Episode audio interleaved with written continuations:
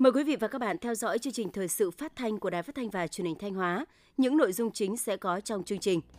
Trung ương Hội người cao tuổi làm việc với Thường trực tỉnh ủy, trao đổi kinh nghiệm về công tác dân vận với Ủy ban Trung ương Mặt trận Lào xây dựng đất nước. Thường trực Hội đồng Nhân dân tỉnh giám sát việc tổ chức và hoạt động của hệ thống y tế cơ sở. Phản hồi của giáo viên học sinh trên địa bàn tỉnh Thanh Hóa về chương trình mới lớp 10 trung học phổ thông.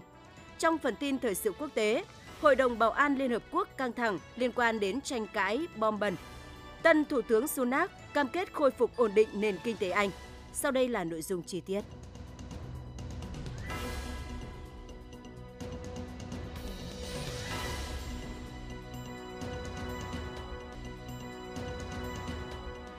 Thưa quý vị và các bạn, chiều nay ngày 26 tháng 10, Thường trực tỉnh ủy Thanh Hóa đã có buổi làm việc với Trung ương Hội người cao tuổi Việt Nam về tình hình công tác người cao tuổi và hoạt động hội người cao tuổi trên địa bàn tỉnh. Các đồng chí Đỗ Trọng Hưng, Ủy viên Trung ương Đảng, Bí thư tỉnh ủy, Chủ tịch Hội đồng nhân dân tỉnh Thanh Hóa, Nguyễn Thanh Bình, Chủ tịch Hội người cao tuổi Việt Nam chủ trì buổi làm việc – Tham dự buổi làm việc có các đồng chí trong Ban Thường vụ Hội người cao tuổi Việt Nam, Ủy viên Ban Thường vụ tỉnh ủy Thanh Hóa, lãnh đạo Ủy ban nhân dân tỉnh, Ủy ban Mặt trận Tổ quốc tỉnh, các sở liên quan và Hội người cao tuổi tỉnh Thanh Hóa.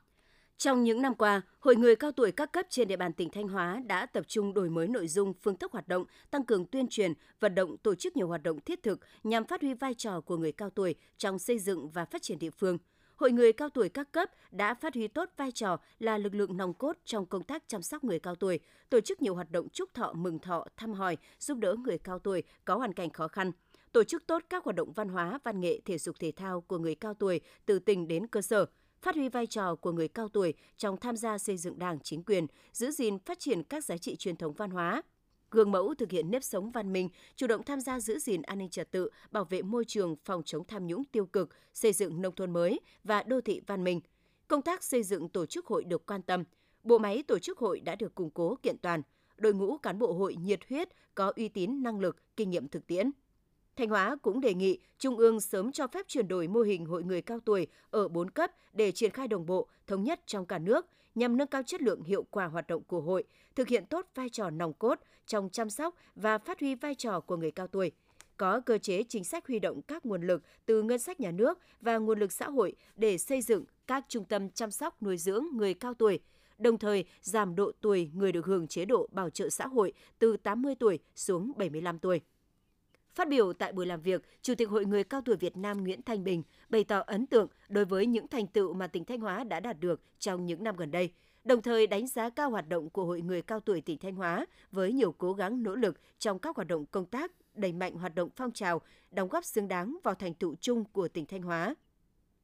Chủ tịch Hội người cao tuổi Việt Nam trân trọng cảm ơn sự quan tâm của Thường trực tỉnh ủy và lãnh đạo tỉnh Thanh Hóa đối với hoạt động của Hội người cao tuổi các cấp, đồng thời đề nghị các cấp các ngành của tỉnh Thanh Hóa tiếp tục quan tâm, chăm lo hơn nữa người cao tuổi và tổ chức hội người cao tuổi, để người cao tuổi phát huy được vai trò trên các lĩnh vực hoạt động, tạo điều kiện để người cao tuổi tiếp cận và thụ hưởng đầy đủ các chính sách của Đảng, Nhà nước và các dịch vụ xã hội cơ bản. Phát động và tổ chức rộng rãi các phong trào thi đua, các hoạt động thiết thực để chăm sóc, giúp đỡ người cao tuổi, nâng cao đời sống vật chất, tinh thần và phát huy trí tuệ, kinh nghiệm, uy tín trong phát triển kinh tế xã hội và tham gia các phong trào thi đua yêu nước. Đồng chí Bí thư tỉnh ủy Thanh Hóa Đỗ Trọng Hưng trân trọng cảm ơn tình cảm, sự đồng hành của Trung hội người cao tuổi Việt Nam đối với công tác hội người cao tuổi tỉnh Thanh Hóa nói riêng và việc thực hiện các nhiệm vụ chính trị của tỉnh Thanh Hóa nói chung.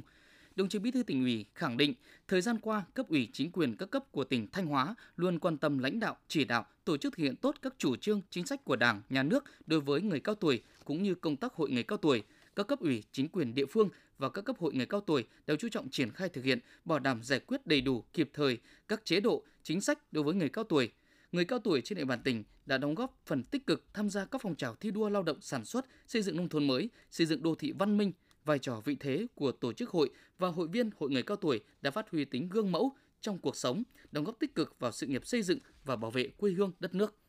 đồng chí Bí thư tỉnh ủy cũng bày tỏ mong muốn lãnh đạo Hội người cao tuổi Việt Nam bằng kinh nghiệm và trí tuệ của mình tiếp tục có đóng góp ý kiến giúp cho các địa phương tháo gỡ các khó khăn, thực hiện thắng lợi các nhiệm vụ chính trị, phát triển kinh tế xã hội, tham mưu cho Trung ương thực hiện hiệu quả hơn nữa các chế độ chính sách người cao tuổi trên địa bàn cả nước.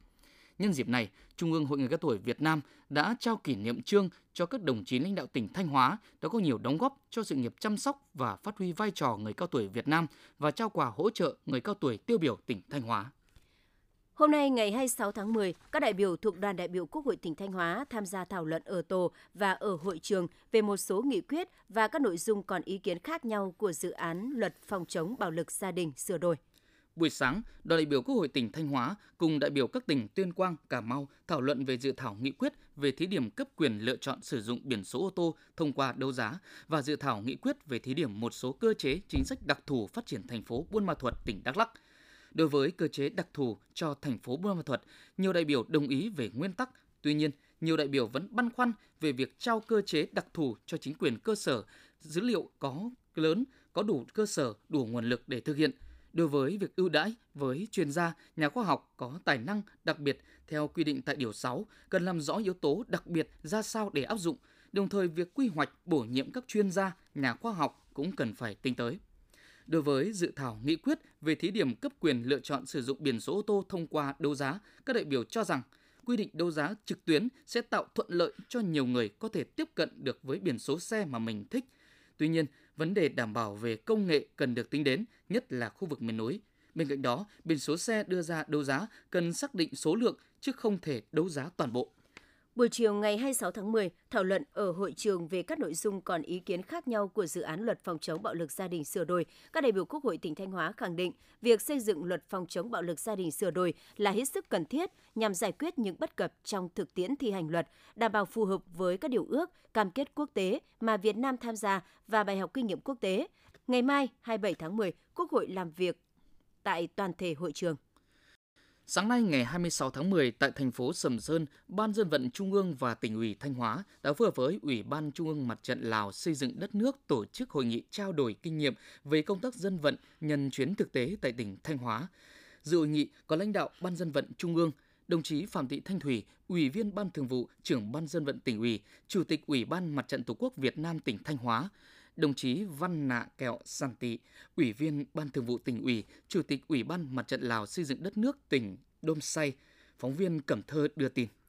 Phát biểu chào mừng hội nghị, đồng chí trưởng ban dân vận tỉnh ủy, chủ tịch Ủy ban Mặt trận Tổ quốc tỉnh Thanh Hóa Phạm Thị Thanh Thủy khẳng định, Việt Nam và Lào là hai nước láng giềng gần gũi, núi sông liền một dài. Nhân dân hai nước có mối quan hệ truyền thống thủy chung gắn bó lâu đời. Dưới sự lãnh đạo của Đảng Cộng sản Việt Nam và Đảng Nhân dân Cách mạng Lào, mối quan hệ đó ngày càng được mở rộng, phát triển lên tầm cao mới – Tại hội nghị, Chủ tịch Ủy ban Mặt trận Tổ quốc tỉnh Thanh Hóa Phạm Thị Thanh Thủy đã thông tin khái quát tình hình phát triển kinh tế xã hội, quốc phòng an ninh của tỉnh Thanh Hóa, các hoạt động hữu nghị truyền thống của tỉnh Thanh Hóa với các địa phương của Lào, đặc biệt là tỉnh Hùa Phan, đồng thời nhấn mạnh quán triệt sâu sắc quan điểm của Đảng về công tác dân vận, tỉnh ủy Thanh Hóa luôn quan tâm lãnh đạo, chỉ đạo phát huy vai trò to lớn của công tác dân vận và sức mạnh đại đoàn kết toàn dân – qua đó động viên đoàn viên, hội viên và các tầng lớp nhân dân tham gia tích cực vào sự nghiệp đổi mới, phát triển kinh tế xã hội của tỉnh.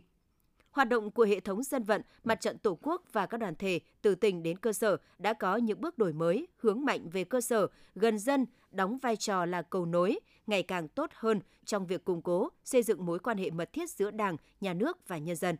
Tại hội nghị, các đại biểu đã tập trung trao đổi, chia sẻ kinh nghiệm công tác dân vận với các nội dung cơ cấu tổ chức, hoạt động của hệ thống dân vận tỉnh Thanh Hóa, vai trò của công tác dân vận trong hoạt động tuyên truyền, vận động nhân dân các dân tộc xây dựng nông thôn mới, đô thị văn minh, phát triển kinh tế xã hội, xóa đói giảm nghèo. Việc thực hiện chế độ chính sách đối với cán bộ làm công tác dân vận ở cơ sở, kinh nghiệm của cán bộ làm công tác dân vận trong tuyên truyền vận động đồng bào vùng sâu vùng xa.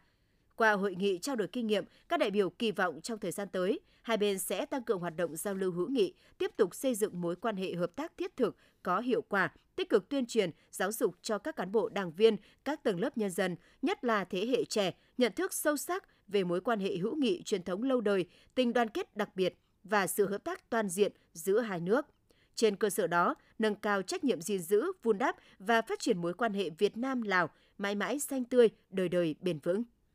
Sáng ngày 26 tháng 10 tại Sở Y tế Thanh Hóa, đoàn giám sát số 3 của Thường trực Hội đồng Nhân dân tỉnh do đồng chí Đào Xuân Yên, Ủy viên Ban Thường vụ, trưởng Ban tuyên giáo tỉnh ủy, trưởng Ban Văn hóa xã hội Hội đồng Nhân dân tỉnh làm trưởng đoàn đã có buổi giám sát việc tổ chức và hoạt động của hệ thống y tế cơ sở trên địa bàn tỉnh, giai đoạn từ tháng 1 năm 2018 đến hết tháng 6 năm 2022.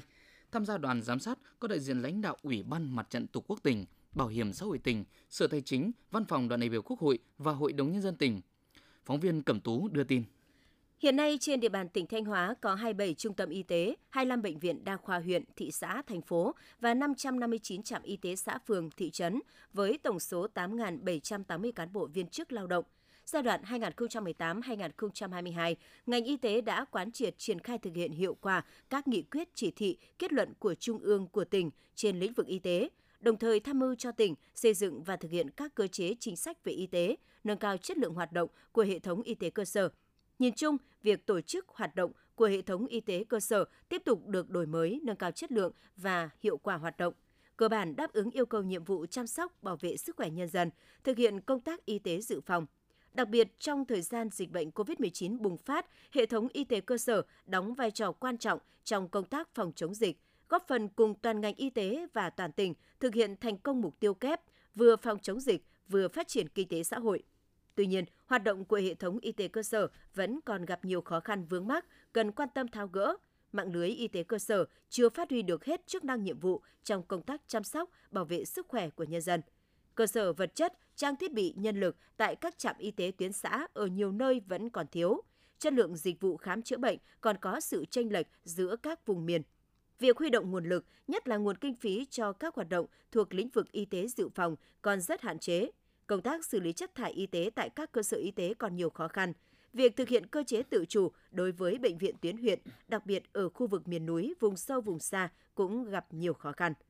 Tại buổi giám sát, các thành viên đoàn giám sát của Thường trực Hội đồng Nhân dân tỉnh, lãnh đạo Sở Y tế đã trao đổi, thảo luận, làm rõ thêm các vấn đề liên quan đến công tác cán bộ, thực hiện chỉ tiêu biên chế, hiệu quả triển khai của đề án xã hội hóa trong lĩnh vực y tế, công tác đấu thầu, mua sắm trang thiết bị vật tư y tế, giải pháp tháo gỡ khó khăn vướng mắc trong chính sách tài chính.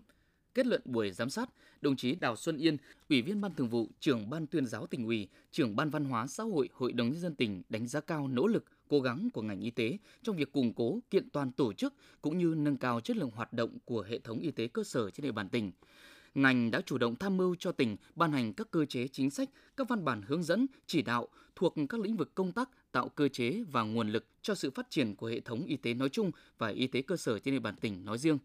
Sở Y tế cũng đã cụ thể hóa và thực hiện nghiêm túc, hiệu quả nghị quyết, chỉ thị của Trung ương, của tỉnh trên lĩnh vực y tế. Đồng thời, toàn ngành đã khẳng định vai trò nòng cốt trong công tác phòng chống dịch bệnh COVID-19, trên cơ sở chỉ ra một số tồn tại hạn chế và vướng mắc trong hoạt động của hệ thống y tế cơ sở, đồng chí trưởng ban văn hóa xã hội hội đồng dân tỉnh đề nghị trong thời gian tới, Sở Y tế cần tiếp tục làm tốt hơn nữa công tác tham mưu cho tỉnh ra soát, sửa đổi, bổ sung các chính sách đã ban hành một cách chặt chẽ, đúng quy định phù hợp với tình hình thực tiễn. Sở cần tăng cường phối hợp với các địa phương trong lãnh đạo chỉ đạo, quản lý định hướng hoạt động, đầu tư cơ sở vật chất, trang thiết bị cho hệ thống y tế cơ sở, tiếp tục quan tâm củng cố kiện toàn tổ chức bộ máy, nâng cao chất lượng hoạt động của hệ thống y tế cơ sở, nhất là hệ thống trạm y tế cấp xã để các trạm y tế thực hiện tốt hơn các chức năng, nhiệm vụ được giao, tạo được niềm tin và trở thành sự lựa chọn của nhân dân trong chăm sóc sức khỏe ban đầu. Tiếp tục nâng cao năng lực hiệu quả quản lý nhà nước về y tế, hành nghề y dược tư nhân, tham mưu cho tỉnh, Bộ Y tế ban hành cơ chế chính sách ưu tiên nguồn lực cho hệ thống y tế cơ sở, đẩy mạnh cải cách hành chính, ứng dụng công nghệ thông tin trong quản lý, chỉ đạo điều hành, quản lý khám chữa bệnh, hướng tới sự hài lòng của người bệnh. Bên cạnh đó, ngành cần quan tâm đào tạo, bồi dưỡng nâng cao trình độ chuyên môn, y đức, nâng cao đời sống vật chất và tinh thần cho cán bộ nhân viên y tế cơ sở, đáp ứng ngày càng tốt hơn yêu cầu nhiệm vụ chăm sóc, bảo vệ sức khỏe nhân dân, đóng góp tích cực cho sự phát triển chung của ngành, sớm đưa y tế trở thành một trong năm trụ cột tăng trưởng của tỉnh. Đồng chí trưởng ban văn hóa xã hội, Hội đồng nhân dân tỉnh đề nghị Sở Y tế tiếp thu ý kiến của các thành viên đoàn giám sát và đại diện các sở ngành để bổ sung, hoàn thiện báo cáo. Đối với các đề xuất kiến nghị của Sở, đoàn giám sát sẽ tiếp thu, tổng hợp, đưa vào báo cáo giám sát của Thường trực Hội đồng nhân dân tỉnh. Sáng ngày 26 tháng 10, Đảng ủy Quân sự tỉnh Thanh Hóa tổ chức hội nghị thông báo nhanh kết quả hội nghị Trung ương 6 khóa 13 cho cán bộ đảng viên và quân chúng khối cơ quan Bộ Chỉ huy Quân sự tỉnh và các đơn vị trực thuộc. Tại hội nghị, thay mặt Đảng ủy Quân sự tỉnh, Đại tá Nguyễn Hữu Thuật, Ủy viên Ban Thường vụ Đảng ủy, Phó Chính ủy, Bộ Chỉ huy Quân sự tỉnh đã trực tiếp thông báo kết quả hội nghị lần thứ 6 Ban chấp hành Trung ương Đảng khóa 13. Theo đó, trên tinh thần trách nhiệm, dân chủ, trí tuệ, thẳng thắn, Ban chấp hành Trung ương Đảng đã thảo luận, thống nhất ban hành kết luận về tình hình kinh tế xã hội, ngân sách nhà nước năm 2022, dự kiến kế hoạch phát triển kinh tế xã hội năm 2023, thảo luận cho ý kiến và kế hoạch tài chính ngân sách nhà nước 3 năm 2023-2025 phương án điều chỉnh tiền lương, lương hưu, trợ cấp bảo hiểm xã hội và trợ cấp ưu đãi cho người có công năm 2023, đồng thời thống nhất cao với việc ban hành quy hoạch tổng thể quốc gia thời kỳ 2021-2030, tầm nhìn đến năm 2050. Ban chấp hành Trung ương Đảng cũng thảo luận thống nhất ban hành các nghị quyết về tiếp tục đẩy mạnh công nghiệp hóa, hiện đại hóa đất nước đến năm 2030, tầm nhìn đến năm 2045 tiếp tục xây dựng và hoàn thiện nhà nước pháp quyền xã hội chủ nghĩa Việt Nam trong giai đoạn mới, tiếp tục đổi mới phương thức lãnh đạo, cầm quyền của Đảng đối với hệ thống chính trị trong giai đoạn mới, đồng thời cho ý kiến thông qua báo cáo những công việc quan trọng của Bộ Chính trị đã giải quyết từ sau Hội nghị Trung ương 5 đến Hội nghị Trung ương 6 và một số nhiệm vụ trọng tâm từ Hội nghị Trung ương 6 đến Hội nghị Trung ương 7 khóa 13. Báo cáo công tác tài chính Đảng và công tác cán bộ Đảng ủy quân sự tỉnh Thanh Hóa chỉ đạo các cơ quan đơn vị trong toàn lực lượng căn cứ đặc điểm tình hình nhiệm vụ, xác định thời gian, kịp thời tổ chức hội nghị thông báo nhanh kết quả hội nghị Trung ương 6 khóa 13 đến toàn thể cán bộ đảng viên, quân chúng trước ngày 31 tháng 10, đảm bảo chất lượng, hiệu quả thiết thực. Quý vị và các bạn đang nghe chương trình thời sự phát thanh của Đài Phát thanh Truyền hình Thanh Hóa. Chương trình đang được thực hiện trực tiếp trên 6 FM tần số 92,3 MHz Tiếp theo là những thông tin đáng chú ý mà phóng viên đài chúng tôi vừa cập nhật. Thưa quý vị và các bạn, sáng 26 tháng 10, Liên hiệp các hội khoa học và kỹ thuật Thanh Hóa đã tổ chức tọa đàm khoa học nhân kỷ niệm 28 năm ngày thành lập với chủ đề Nâng cao chất lượng hoạt động của Liên hiệp hội và các hội thành viên. Tại buổi tọa đàm, các đại biểu đã ôn lại truyền thống 28 năm xây dựng và phát triển của Liên hiệp các hội khoa học kỹ thuật tỉnh Thanh Hóa, từ một tổ chức có 7 hội thành viên khi mới thành lập ngày 28 tháng 10 năm 1994. Đến nay, Liên hiệp hội đã có 34 hội thành viên và 10 trung tâm trực thuộc, đơn vị đơn vị liên kết với gần 25.000 hội viên. Trong những năm trở lại đây, cơ quan thường trực Liên hiệp hội và các hội thành viên đã phối hợp với các đơn vị liên quan tổ chức thành công hàng chục hội thi sáng tạo kỹ thuật, sáng tạo thanh thiếu niên nhi đồng, triển khai thực hiện trên 400 đề tài, dự án khoa học và công nghệ góp phần tích cực vào quá trình phát triển kinh tế xã hội của tỉnh.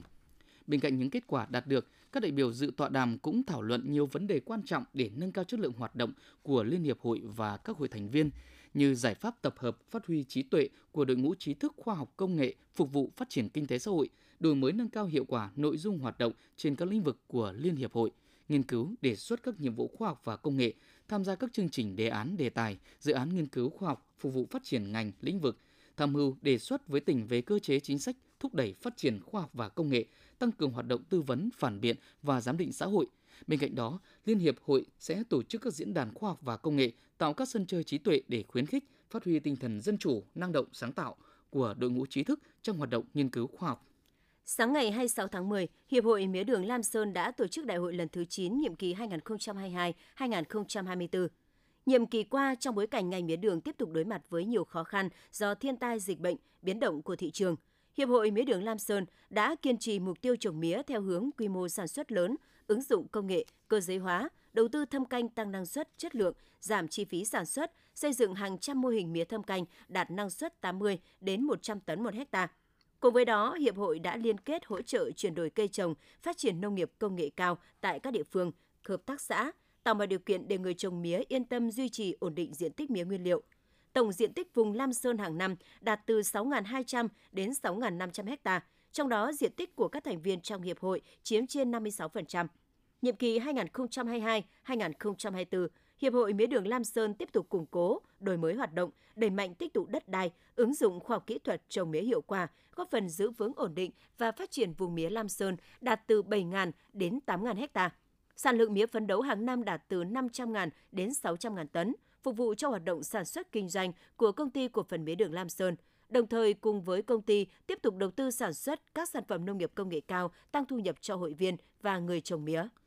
Thời gian qua, việc nhập khẩu xăng dầu từ nước ngoài vào Việt Nam gặp nhiều khó khăn, dẫn đến tình trạng khan hiếm hàng tại một số đại lý xăng dầu và cây xăng bán lẻ. Trước tình hình đó, công ty trách nhiệm hữu hạn lọc hóa dầu Nghi Sơn cam kết đảm bảo nguồn cung các sản phẩm xăng dầu cho thị trường trong nước ngày 13 tháng 10 năm 2022, Bộ Công Thương có công văn gửi công ty trách nhiệm hữu hạn lọc hóa dầu Nghi Sơn yêu cầu duy trì hoạt động sản xuất ổn định, tối đa hóa sản lượng để bảo đảm cung cấp xăng dầu cho thị trường trong nước, thực hiện các biện pháp phù hợp để đẩy nhanh tiến độ giao hàng cho các doanh nghiệp đã đặt hàng theo hợp đồng đã ký. Trong thư phản hồi gửi Bộ Công Thương, công ty trách nhiệm hữu hạn lọc gió dầu Nghi Sơn đã xác nhận kế hoạch vận hành nhà máy với công suất trung bình tối thiểu 100% trong quý 4 năm 2022 để bảo đảm nguồn cung liên tục và ổn định các sản phẩm xăng dầu cho thị trường nội địa. Đồng thời, công ty cam kết sẽ giao đủ số lượng hàng hóa theo kế hoạch quý 4 cho chi nhánh phân phối sản phẩm lọc dầu Nghi Sơn theo thỏa thuận bao tiêu sản phẩm nhiên liệu được ký giữa hai bên với khối lượng vào khoảng 2,4 đến 2,5 triệu mét khối. Số lượng sản phẩm này sẽ góp phần ổn định nguồn cung cho thị trường nhiên liệu Việt Nam. Với yêu cầu đẩy nhanh tiến độ giao sản phẩm, công ty trách nhiệm hữu hạn lọc hóa dầu Nghi Sơn đã và đang làm việc chặt chẽ với đối tác mua hàng để đối tác tối đa hóa số lượng giao trong quý 4 năm 2022. Sáng ngày 26 tháng 10, Ban Thường vụ Liên đoàn Lao động tỉnh Thanh Hóa đã tổ chức hội nghị giao ban giữa Liên đoàn Lao động tỉnh với các doanh nghiệp có vốn đầu tư nước ngoài FDI tại Thanh Hóa về việc thực hiện chế độ chính sách pháp luật lao động và hoạt động công đoàn tại các doanh nghiệp. Tính đến ngày 20 tháng 10 năm 2022, 36 doanh nghiệp FDI có số lao động là trên 171.000 người. Trong tháng 9 và tháng 10, tư tưởng của đoàn viên công nhân lao động cơ bản ổn định, yên tâm lao động sản xuất – các doanh nghiệp duy trì tốt việc làm cho công nhân lao động, có 29 trên 36 công ty tăng ca ở một số bộ phận. 100% công ty đã thực hiện chi trả tiền lương, tiền ăn ca, tiền chuyên cần, phụ cấp xăng xe và các khoản tiền phụ cấp khác cho công nhân lao động đúng kỳ. Thu nhập bình quân của người lao động trong tháng 9 và tháng 10 năm 2022 là trên 6 triệu 500 ngàn đồng một người một tháng. Tại hội nghị, các đại biểu phản ánh tình hình quan hệ lao động, những ý kiến kiến nghị của công đoàn cơ sở, của người sử dụng lao động về những thuận lợi và khó khăn của các doanh nghiệp FDI trong hoạt động sản xuất kinh doanh, tình hình việc làm tiền lương, đời sống, thực hiện các chế độ chính sách đối với người lao động. Đại diện lãnh đạo các cơ quan chức năng đã ghi nhận và giải đáp một số ý kiến kiến nghị thuộc thẩm quyền. Ngày 26 tháng 10, Liên đoàn Lao động huyện Quan Hóa phối hợp với hệ thống y tế Melatech thực hiện chương trình phúc lợi cho đoàn viên người lao động huyện Quan Hóa năm 2022. Chương trình tổ chức xét nghiệm tầm soát ung thư gan miễn phí và khám sức khỏe cho hơn 500 đoàn viên công đoàn, công nhân viên chức lao động trên địa bàn huyện Quan Hóa. Kinh phí do hệ thống y tế Melatech tài trợ 100%. Ông Nguyễn Văn Hiệu, giám đốc Melatech Thanh Hóa cho biết, Thời gian tới, đơn vị sẽ triển khai chương trình tại huyện Quan Sơn, Bá Thước, Mường Lát để giúp người dân tầm soát, chăm sóc sức khỏe ngay tại địa bàn huyện nhà, giảm tải cho y tế tuyến tỉnh, tuyến trung ương thông qua dịch vụ lấy mẫu xét nghiệm tại nhà của Melatech. Thực hiện chương trình NEST đồng hành cùng phụ nữ của Trung ương Hội Liên hiệp Phụ nữ Việt Nam, vừa qua đại diện lãnh đạo Trung ương Hội Liên hiệp Phụ nữ Việt Nam và Hội Liên hiệp Phụ nữ tỉnh đã kiểm tra mô hình hoạt động của trưởng quầy và các hội viên tham gia chương trình tại xã Đông Phú và Đông Văn, huyện Đông Sơn. Tại các nơi đến kiểm tra, đoàn đã trao đổi với trưởng quầy và các hội viên phụ nữ tham gia chương trình NET đồng hành cùng phụ nữ về kết quả bán hàng, đề xuất một số chương trình bán hàng để tăng thêm thu nhập. Được biết, chương trình do Trung ương Hội và Hội Liên hiệp Phụ nữ tỉnh Thanh Hóa triển khai thực hiện trên địa bàn huyện Đông Sơn được 10 năm, thu hút 78 hội viên, phụ nữ các xã tham gia mở cửa hàng, bán các sản phẩm của NET và được hưởng lợi – các hội viên tham gia chương trình được tặng quà bồi dưỡng kiến thức, kỹ năng bán hàng để từ đó nâng cao thu nhập, phát triển kinh tế. Nhân dịp này, đoàn đã đến thăm động viên và tặng quà ba trẻ mồ côi có hoàn cảnh đặc biệt khó khăn ở xã Đông Phú. Tại huyện Nông Cống, cụm thi đua số 4, Hội cựu Thanh niên Xung phong tỉnh vừa tổ chức hội nghị tổng kết công tác hội năm 2022. Cụm thi đua số 4 gồm các đơn vị Nông Cống, Triệu Sơn, Như Thanh, Như Xuân và thị xã Nghi Sơn – Năm 2022, mặc dù chịu nhiều ảnh hưởng của dịch bệnh COVID-19, nhưng các đơn vị trong cụm đã nỗ lực khắc phục khó khăn, bám sát chỉ đạo của tỉnh hội để triển khai thực hiện các nhiệm vụ đạt một số kết quả nổi bật. Hoạt động nghĩa tình đồng đội được đẩy mạnh, đặc biệt là phong trào xây dựng quỹ nghĩa tình thanh niên sung phong. Đến nay, toàn cụm đã có tổng số quỹ đạt hơn 15 tỷ đồng, bình quân hơn 1,4 triệu đồng một hội viên. Hội nghị đã tiến hành công tác thi đua khen thưởng và bầu cụm trưởng cụm thi đua số 4 năm 2023 là Hội cựu Thanh niên xung phong thị xã Nghi Sơn. Thưa quý vị và các bạn, năm học này là năm đầu tiên thực hiện chương trình giáo dục phổ thông 2018 đối với các cấp trung học phổ thông áp dụng cho lớp 10. Qua gần 2 tháng thực hiện, mặc dù có những khó khăn, nhưng nhờ sự chuẩn bị chu đáo từ phía các nhà trường và thầy cô giáo, học sinh lớp 10 trên địa bàn tỉnh Thanh Hóa đã dần quen với chương trình mới và ổn định học tập. Ghi nhận của phóng viên Cẩm Tú. Những ngày đầu tiên học môn hóa học theo chương trình mới, hầu hết học sinh lớp 10B2 trường trung học phổ thông Triệu Sơn 4 khá bỡ ngỡ với sự thay đổi về cách gọi tên các nguyên tử, nguyên tố, hợp chất. Thay vì đọc danh pháp hóa học theo phiên âm tiếng Việt như trước đây, giờ đây các em sẽ đọc theo phiên âm quốc tế bằng tiếng Anh. Để giúp học sinh làm quen với sự thay đổi này, giáo viên bộ môn đã phiên âm những tên khó và hướng dẫn học sinh cách đọc sao cho chính xác. Học sinh Lê Vũ Tuấn Đạt lớp 10B2 và cô giáo Khương Thị Vân trường Trung học phổ thông Triệu Sơn 4, huyện Triệu Sơn cho biết. Đối với uh, hóa lớp 10 thì uh, tại, do chương trình mới nên là cái cách phiên âm nó khác với những sách cũ nên là ừ, nó lúc đầu vào thì nó khá là khó nhưng mà sau do em học chăm chỉ với lại do sự uh, nhiệt tình dạy của các thầy cô nên là bây giờ các em có thể đọc được và không còn bỡ ngỡ nữa. Chúng tôi bao giờ cũng sẽ kết hợp hai cái cách gọi tên để các em tiếp cận dần dần. Với cái chương trình này tôi thấy là nó rất là hay và khá là phù hợp. Khi mà chúng tôi ờ, thiết lập và xây dựng cái hệ thống bài tập thì chúng tôi thay xây dựng những cái bài tập mà nó gần với với với thực tế hơn, nó sát hơn. Học sinh nó không cần phải là quá là ờ, liên quan đến tính toán quá nhiều mà các em sẽ áp dụng những cái kiến thức thực tế để các em làm. Giờ học âm nhạc của học sinh lớp 10 trường Trung học phổ thông dân tộc nội trú tỉnh Thanh Hóa, môn học tự chọn lần đầu tiên được dạy ở bậc trung học phổ thông. Vượt qua những bỡ ngỡ ban đầu với sự truyền đạt hướng dẫn nhiệt tình của cô giáo bộ môn, các em học sinh đã có thể cùng nhau biểu diễn âm nhạc và làm chủ sân khấu. Mỗi giờ học vì thế đều trôi qua trong sự hăng say, hứng khởi của cả cô và trò. Học sinh Bùi Văn Lê lớp 10C và cô giáo Châu Lệ Hồng, trường Trung học phổ thông dân tộc nội trú tỉnh Thanh Hóa chia sẻ. Cô dạy rất là dễ hiểu, những cái kiến thức mà cô truyền đạt đến chúng em thì chúng em tiếp thu rất là nhanh và đặc biệt là những bạn có cái kỹ năng, có cái giọng hát hay và có cái tính tự tin thì sẽ được ờ, tỏa sáng hơn và có được những cái cơ hội để thể hiện bản thân mình ở trên sân khấu. Với đặc thù là một cái bộ môn giáo dục nghệ thuật, giáo dục nó mang cái tính ờ, giáo dục tính thẩm mỹ cao để hướng cho học sinh có một cái sự phát triển toàn diện. Đấy thì ờ, bản thân cũng rất là chăn trở và cũng rất là cảm thấy thuận lợi khi mà có sách giáo khoa để cô trò cùng cùng học tập và giảng dạy. Và với quan điểm của tôi vẫn là làm sao mà ờ, cho học sinh mang đến cho học sinh cái sự yêu thích bộ môn, tạo cho học sinh cái sự hứng khởi và vươn tới một cái môi trường, một không gian học tập vui vẻ, thân thiện, hướng tới một môi trường hạnh phúc. Theo chương trình giáo dục phổ thông năm 2018, nếu như ở cấp tiểu học và trung học cơ sở, nội dung dạy học được thiết kế tích hợp liên môn thì ở bậc trung học phổ thông, chương trình được xây dựng theo hướng phân hóa và gần với định hướng nghề nghiệp của học sinh. Ngoài 8 môn học và hoạt động giáo dục bắt buộc, học sinh có thể lựa chọn 4 trong tổng số 9 môn học lựa chọn thuộc 3 nhóm: khoa học xã hội, khoa học tự nhiên, công nghệ và nghệ thuật. Khi dạy chương trình mới, giáo viên sẽ phải đổi mới phương pháp, tránh lối truyền thụ một chiều theo kiểu đọc chép mà phải trao đổi nhiều hơn – cho học sinh được tương tác thực hành và vận dụng kiến thức giải quyết các vấn đề thực tiễn. Thầy giáo Phạm Viết Cương, trường trò phổ thông Triệu Sơn 4, huyện Triệu Sơn cho biết.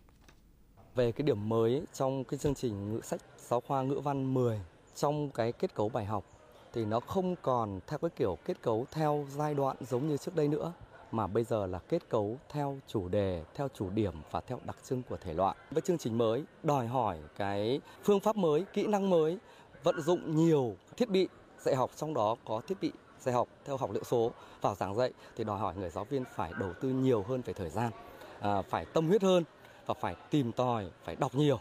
và cái quan trọng nhất đó là phải đổi mới chính mình cả tư duy, cả về phương pháp. Cô giáo Trịnh Thị Bích Hằng, giáo viên trường trò phổ thông Nguyễn Thị Lợi, thành phố Sầm Sơn cho biết thêm. Bản thân giáo viên phải à, chủ động tìm hiểu cái lượng kiến thức mới, thiết kế giáo án cũng phải phong phú hơn với nhiều phiếu học tập và các hoạt động để cho học sinh có thể rèn đủ bốn cái kỹ năng nghe, nói, đọc, viết. Về phía học sinh thì ờ, trên cơ sở thiết kế những cái hoạt động nhóm, hoạt động trên lớp thì học sinh cũng chủ động, tích cực hơn trong việc ờ, xây dựng bài, nắm và làm chủ kiến thức của mình. Mặc dù nội dung chương trình lớp 10 có nhiều đổi mới phù hợp với xu hướng giáo dục hiện đại, nhưng trong quá trình thực hiện, nhiều trường gặp khó khăn do thiếu cơ sở vật chất, thiết bị dạy học, thiếu giáo viên các môn nghệ thuật tin học. Để khắc phục được những khó khăn này, Sở Giáo dục và Đào tạo đã tham mưu cho tỉnh đầu tư gói thiết bị dạy học cho lớp 10, tuyển dụng thêm giáo viên, điều động giáo viên dạy liên cấp liên trường, quyết tâm triển khai chương trình mới đảm bảo yêu cầu về chất lượng và mục tiêu đề ra. Quý vị và các bạn vừa theo dõi phần tin trong tỉnh của Đài Phát thanh và Truyền hình Thanh Hóa. Thực hiện chương trình, biên tập viên Tường Vân, các phát thanh viên Thiện Tân Lê Dung, kỹ thuật viên Thanh Hằng, tổ chức sản xuất Nguyễn Thanh Phương, chịu trách nhiệm nội dung Nguyễn Huy Long. Tiếp ngay sau đây là bản tin thời sự quốc tế.